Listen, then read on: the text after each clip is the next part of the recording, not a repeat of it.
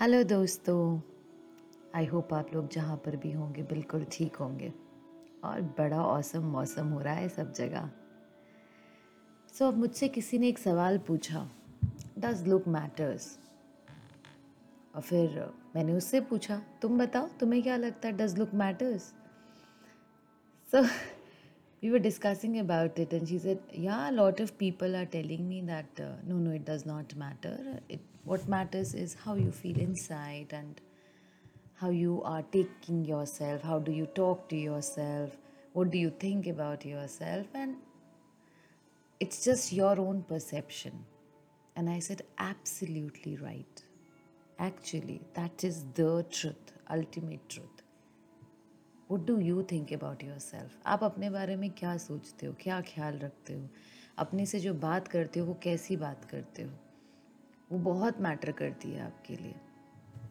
लेकिन what about beauty अच्छा लगता है ना हमें ब्यूटीफुल चीज़ों को देखना।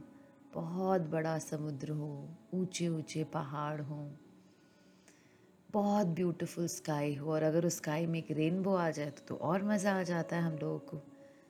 So are we not all attracted to beauty yes we all are हम सबको ब्यूटी बहुत अच्छी लगती है।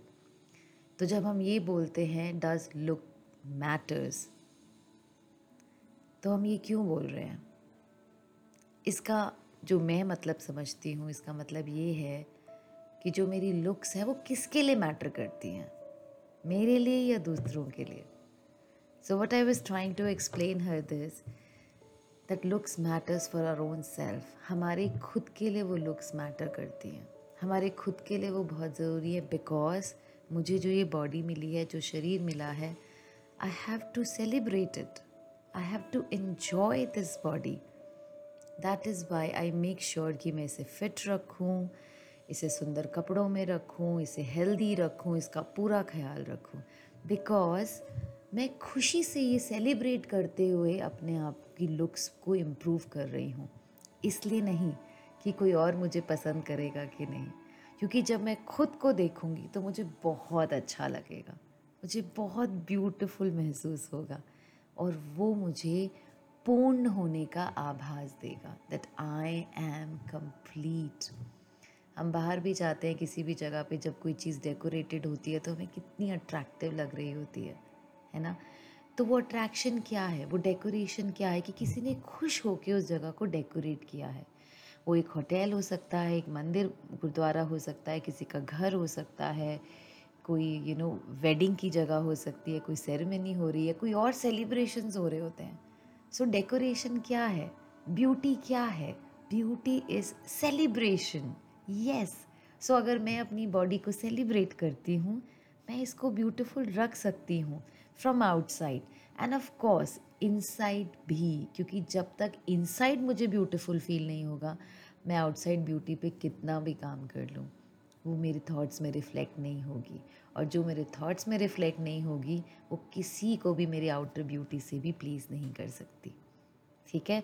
तो अगर आप इनर ब्यूटी पे ध्यान दे रहे हैं तो super very well done however अगर आप अपनी बॉडी को सेलिब्रेट करना चाहते हैं because this is your temple एक बॉडी है जो आपके साथ हमेशा रहती है। बहुत कुछ, सब कुछ छूट जाएगा।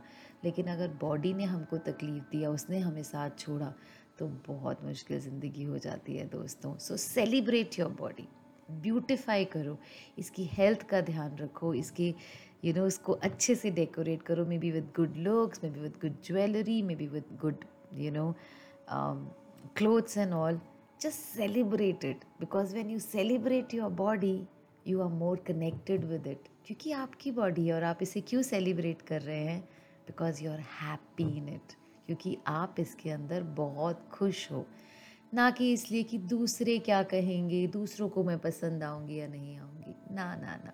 सेलिब्रेट करो इस बॉडी को और फिर देखो आपकी खुशी का वाइब्रेशनल लेवल हंड्रेड परसेंट से भी ऊपर चला जाएगा। I hope you like it this is my point of view looking at this topic does look matter right ढूंढो किसके लिए मैटर करती हैं वो लुक्स आपको जवाब मिल जाएगा right thank you so much everyone take care God bless you